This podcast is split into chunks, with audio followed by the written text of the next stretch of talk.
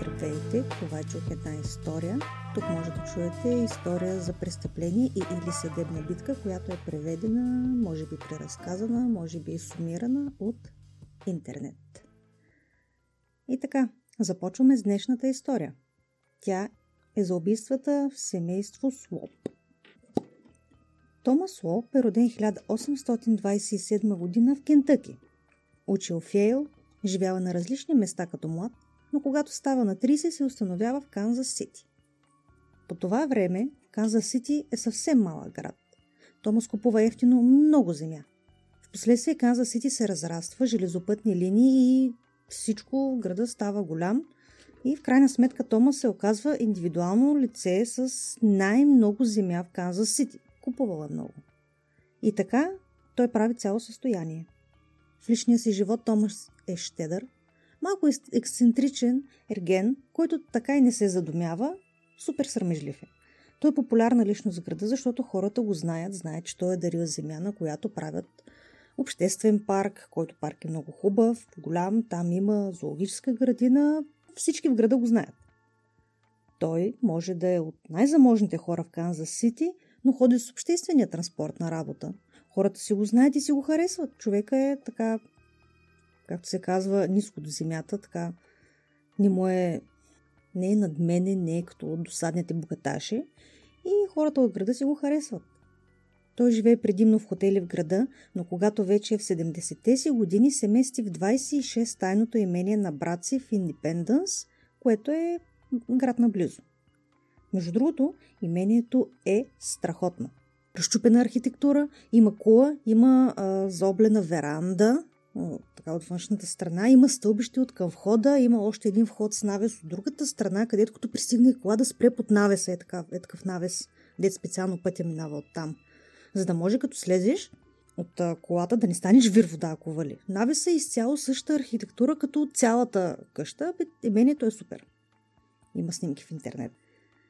Така както казах, Томас Ло постава ерген и няма жена и деца, но братът и съпругата му, при които се мести, имат седем и всички живеят в имението. Там живее и братовчет им Джей Мос Хунтън. Така че има причина имението да е толкова голямо. Да живеят си заедно всичките, нещата си вървят нормално, но племеницата на Франсис започва да се среща с един тапак, но той е чаровен тапак. Той е доктор. Името му е Бенет Кларк Хайт. И Маги, майката на Франсис, не го хареса, ама изобщо. Казва и Франсис. Чувала си слуховете за него, нали? Чувала си, ги знаеш. А какви са слуховете? Слуховете са, че се среща с по-възрастни жени от града и, в кавички, взима назаем пари от тях. Но като стане време да се връщат паричките, той винаги, о, забравя. Просто забравя, че трябва да се връщат. И заради тия слухови всички казват, Франсис, той иска парите ти. Ние сме семейство Слоп, имаме куп пари и той ги иска, това е ясно. Но както често се случва, тя е омаяна от чаровния букук и не им вярва и настоява, че той иска само единствено любовта и нищо друго. Семейство Слоб знае, че нещата не са на добре. Мисля си, че знаят колко ни го бива Хайт, ама има и други неща за него, които те още не знаят. И какви са те? За кратко Хайт е бил лекар по анатомия в медицинския университет в Канзас Сити и много странно, в това време, когато той е преподавал анатомия, е имало множество грабежи на гробове. Преди от тези грабежи няколко мъже са заловени и при разпита им в полицията те са казали, че разкопават гробове и продават труповете на доктор Хайт. Ох! Затова доктор Хайт е арестуван уж е бил на процес и така нататък, но в крайна сметка не е имал съществен резултат. Той е чаровен и е умен, и е доктор и явно е намерил начин да се измъкне от а, тези неприятности, да кажем. Другото, той работи като доктор на повикване за полицейското управление в Канзас Сити, но е уволнен заради предполагаемо малтретиране на пациент.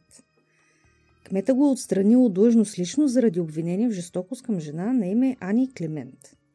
Затова са двете истории, които семейство Слоб вероятно не знаят, но все пак знае за слуховете и само тези слухове не го харесват, камо ли ако знаеха всички тези неща. И опитват се да разобедат Франсис да не се омъжва за него, но истинската любов не може да бъде спряна. Така че Франсис и Тома се женят. Почти веднага след това, направо дни след сватбата, жена, която Тома се измил... Измил. Измамил, разказва за това и го съди. Нещо от сорта, че е обещал нещо, но не го е изпълнил. Вероятно всичко е доста по-официално. Не е просто, че е обещал нещо. Нали, вероятно имат някакъв договор намесен и така нататък, защото тя иначе няма да се търси по съдебен път обещаното. Но в крайна сметка постигат извънсъдебно споразумение и не става ясно. Но както и да е, хората чуват и неприятностите започват. През първата година от брака им никой от семейство Слоп не им говори, понеже те не са одобрявали по никакъв начин брака и са... не са поддържали връзка с Франсис и новия съпруг. Обидени са. Но в някакъв момент Томас Лоуп решава, че не бива да се сърдят повече. Явно а, няма да се размине брака и връзката им. И Франсис няма да си промени решението. И съответно, въпреки техните неприятни чувства към него, решават, решават, че трябва да го приемат и правят доктор Хай част от семейството, какъвто той е вече, и като жест на добра воля за добрите им отношения, които да продължат в бъдеще, Томас Ло предлага да им купи къща на новото младо семейство. И го прави. Купува им къща за 7500 долара, което тогава са тогавашни пари. В днешно време това са почти 200 000 долара. И така вече има разбирателство. Минават години. Томас остарява все повече. С времето започва да мисли за наследството, което ще остави след себе си. Състоянието му е на стойност 3 милиона и половина тогава, което са над 89 милиона днес. Това е много, много пари. Томас, разбира се, има завещание, в което пише, че активите му ще бъдат разпределени измежду роднините му, като по-голямата част е за роднините, племенниците му и родителите им, някой друг братовчет или братовчетка, останалата част за благотворителни организации.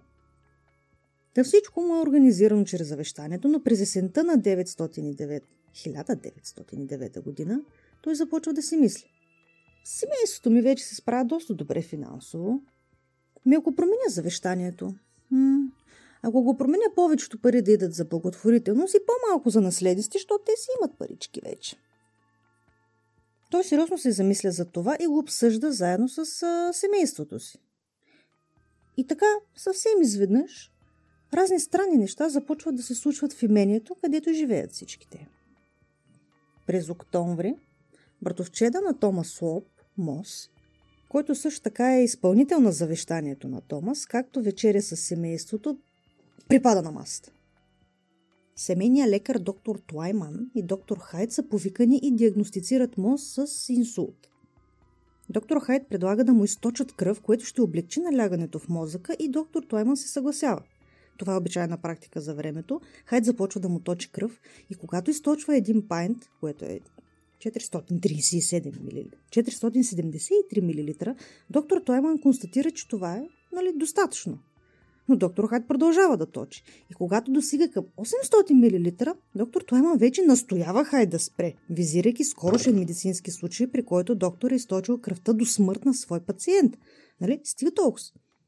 Госпожица Келър, медсестрата и госпожа Хайт също са в стаята, когато се разиграват тези събития и когато доктор Хайт продължава да игнорира съветите на Туайман, вече госпожа Хайт каза на съпруга си, скъпи, аз бих спряла. Доктор Туайман смята, че му взе достатъчно кръв. Чак тогава Хайт спира да точи, но почти веднага след това Мос получава спазъм и умира. С източен цял литър кръв. Па може и повече. Два дни по-късно Томас Лоп чете вестник. Заболява го стомаха. Доктор Хайт идва, дава на медсестрата хапче за храносмилане и инструктира да го даде на Томас. И тя го прави. Веднага след хапчето Томас се влушава. Започва да конвулсира, пулсът му се ускорява. Казва, иска ми се да не бях взимал лекарството. Иска ми се да бях мъртъв. За късмет! Доктор Хайт е бил в съседната стая, от която е повикан от медсестрата спешно и след бърз преглед на пациента и каза, че Томас също е получил инсулт. Направо епидемия от инсулти в тази къща, които между другото явно се проявяват с съвсем, съвсем различни симптоми всеки път. И приложеното лечение също е съвсем, съвсем различно всеки път, но както и да е. Въпреки, че Томас е пациент на Тлайман, а не на Хайт, Хайт не уведомява семейния лекар, доктор Тлайман, за промяната в здравословното състояние на Томас. На следващия ден Томас Ло умира. Допреди октомври 1909 доктор Хайт, както и всички от семейство Сло, пият от водата от цистерната в имението, но по времето на смъртта на Мос, доктор Хайт им казва да спрат да пият оттам, защото ако продължават да пият водата без да я изваряват, ще ги хване тив и ще имат треска. Но семейство Сло, не знам, не го послушват ли, отлагат за по-нататък ли, не го правят. След около месец и половина е деня на благодарността. Празник, и семейство Хайт отива в имението Слоп и цялото семейство се събира за да яде заедно на празничната трапеза. Семейство Хайт се носят бутилирана вода, всичко е прекрасно. В периода на две седмици по-късно, 11 човека от семейството и персонала ги покусяват тифна треска. Много лош късмет. Като резултат са наети още 4 медсестри, защото хората са изпонатръшкани. И сега почти цялото семейство са болни, освен Франсис и доктор Хайт. Какъв, какъв невероятен късмет имат те.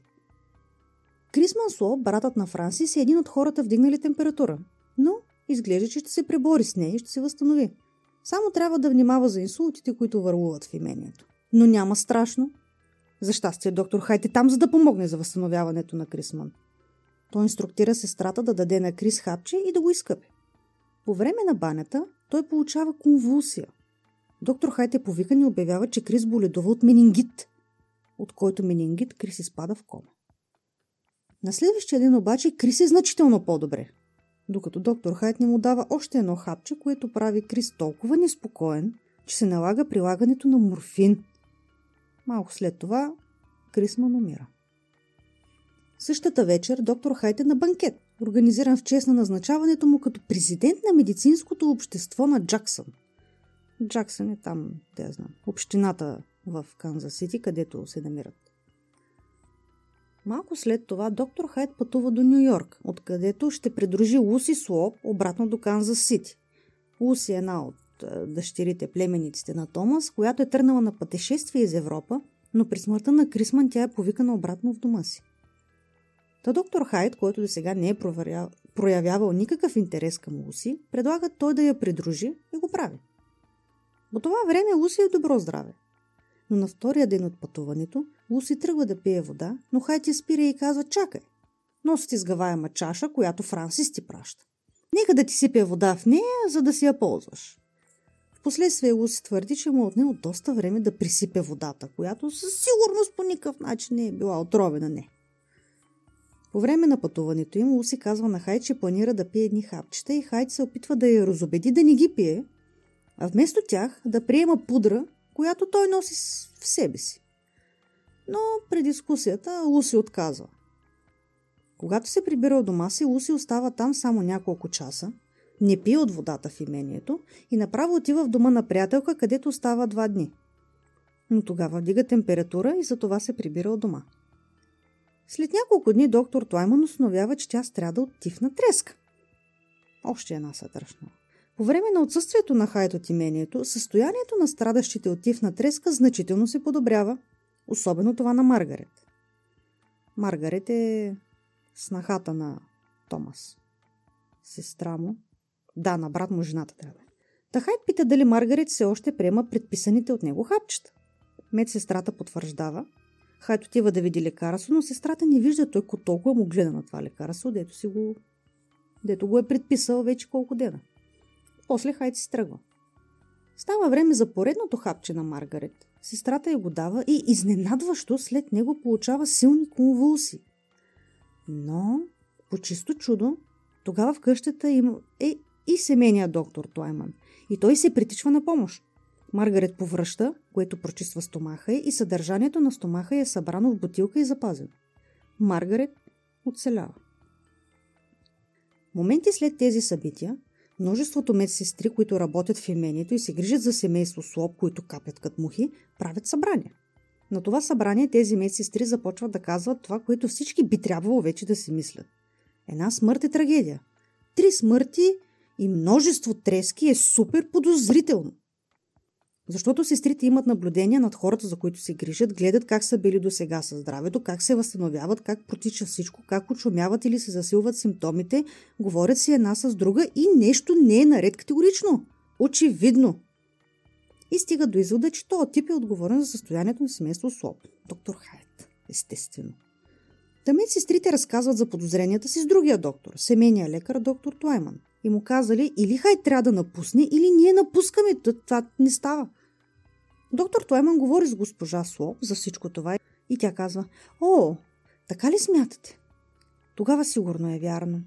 Бремето тежи на сърцето ми от известно време и се опитвах да го отхвърля, но не мога. Казвам накратко и тя е била подозрителна, ама не е смела да каже нищо. И така, госпожа Слоп и семейния лекар Туайман се разбират Туайман да говори с Хайт същата вечер. И Туайман казал на Хайт, че сестрите не го харесват и искат да се махне. И разбира се, доктор Хайт се ядосва и казва, че ще съди сестрите за клевета, защото как така ще ги приказват тия работи? Без доказателство, без нищо. Туайман го съветва да не прави подобно нещо, а просто да напусне дома на семейство Слоп без много пътъртия. Интересно, съвета му е прият. Същата вечер Хайд се връща в имението и казва на жена си за всичко случило си и в 11 вечерта той и жена му се прибират в своя си дом в Канзас Сити. Браво на сестрите, изгониха го. Браво. Въпреки, че той му се опитва след това да убеди сестрите, че заключението им, че Хайт умишлено мори хората от семейството е грешно, все пак ги кара да унищожат всички лекарства в имението. За по-сигурно. Новините за събитията се разпространяват и доста хора смятат, че доктор Хайт е убил тези трима души и че се е опитал да убие останалите членове от семейството. Но само мнения не са достатъчни и ексхумират останките на Томас и Крисман, за да се извършат аутопсии, след като вече има подозрения за престъпление. Първо е аутопсията на тялото на Крисман. И патологът не вижда следи от минингит. Шокиращо, но вижда следи от отравяне. След това проверяват тялото на Томас и да, ето, още отрова. Естествено. То се знае. Ами Мос? Първия починал. Изпълнителя на завещанието е братовчет на Томас. За него сестрата, която е била в стаята тогава, разказва за прекомерното точене на кръв. И вече се смята, че може би това е причината за неговата смърт. Не инсулт, както казват. Докато текат тези проверки, членовете на семейство Сло почват да си приказват и да си припомнят събитията. Абе, Помните ли деня на благодарността? Она е хубава вечеря. Дето само хайде жена му си носиха бутилирана вода. Хм, помните ли, а? Помните ли, а? Някой помни ли го това? Много изведнъж стана тиф на водата в тази къща. Точно откакто той го каза, ама точно откакто той спомена. Само той не е заразил водата, да знаете. Той ще ни е заразил, няма кой. Та постигат те общо взето мнението, че най-вероятно той е виновен. Вече има официално полицейско разследване и нещата не изглеждат добре за Хайд. Оказва се, че малко след смъртта на Томас, Хайд е отишъл при местен доктор и е поискал да си купи тифни култури. Дифтерия. И ако ти се намерят някакви други гадни бактерии, господин фармацевт. Господин доктор. Не се притеснявай, те със сигурност са ми за научни цели, не са за да уморят цялото си семейство. Полицията също така установява, че Хайт е ходил в местна аптека и си е купил цианитче, бе. Отровка. Всички са шокирани, естествено. Та купил се е калев цианит, което не е било обичайна покупка за доктор. Тогава се е ползвал предимно за почистване на метали и се е купувало предимно от бижутери, чат пат някоя домакиня прислужница са нещо да почистващи цели. И още по-странно – Хайде поискал цианида на капсуле. Казал е, че му трябва за да се отърве от едни кучета, които го притеснявали. Те семейство Соп са отвратени от всичко това и говорят с Франсис за ужасните неща, които той е направил. Какъв ужасен човек е! Но Франсис естествено не вярва. Тя настоява, че нищо от случилото се не е умишлено и стои твърдо зад съпруга си. Естествено възниква въпроса дали тя е знаела, че той умишлено убива семейството и ги трови и още повече дали тя има участие в тази, тези инициативи. От статиите не става ясно. Твърди се само, че тя застава на страната на съпруга си. Така че всеки от вас, драги слушатели, решава за себе си. Та семейството го хули, Франсис го защитава, но семейството не отстъпва. Те не имат най-добрия адвокат в града. Бившия кмет и бъдещ сенатор Джеймс Рид. В бъдеще има булевард с неговото име в града. И Франсис Ол, така ли? Вие не имате най-добрия в Канзас Сити? Аз ще не има втория най-добър адвокат в Канзас Сити. Франк Лош. Май няма булевард с неговото име. Няма булеварди за вторите и това се. Нека това е житейски урок. Вече сме на етап, където арестуват доктор Хайт, защото голямо жури, голямо жури заседание, където се решава дали на няколко да бъдат повдигнати обвинения в съда, голямото жури решава, че има достатъчно причини да му бъдат повдигнати 11 обвинения. От убийство, през непредумишлено убийство, до всички обвинения, които възникват, когато се опиташ безуспешно да отровиш куп хора. Хайт категоричен, че е невинен и е пуснат под гаранция от 100 000 долара. Затова обвинението избира стратегия. Решава да го съди само за убийството на Томас Лоу. Там работата е сигурна и присъдата ще бъде достатъчна, за да подсигури смъртна присъда или до животен затвор. И понеже теорията на обвинението е, че мотива на Хайт е да убие по-голямата част от семейството, за да поеме контрола над милионите им, доказателствата по всички обвинения за убийство и отравяне са допуснати. Което не е съвсем обичайно. Не само доказателствата по случая с Томас Лоу. Така доказателствата за всички случаи се приемат, без да трябва да се постигне присъда по всички обвинения.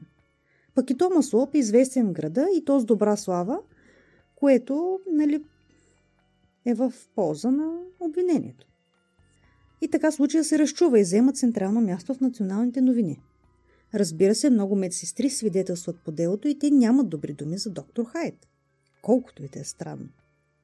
Една от тях казва, в много краткия си двудневен прозорец между смъртта на братовче Дамос и смъртта на Томас, доктор Хайти е привикал и е помолил тя да го предложи като нов изпълнител на завещанието на Томас Лоп. След като Мос, който допреди два дни е изпълнявал тази длъжност, внезапно е починал. Обвинението също така призовава свидетели, които да дадат показания за другите подозрителни смърти и отравяния. Единственото, което куца на обвинението е, че семейният лекар на семейство Со, доктор Туайман, умира преди да може да даде показания.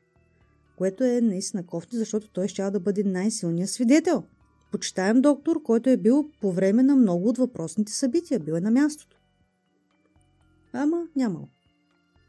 Междувременно защитата също призовава свидетели, които казват не, съвсем вероятно е Крисман да е умрял от менингит и че реакцията на доктор Хайт е съвсем а, адекватна. Инжектирала и Крисман и Томас с стрихнин и това понякога го правим, за да превишим, за да повишим кръвното налягане.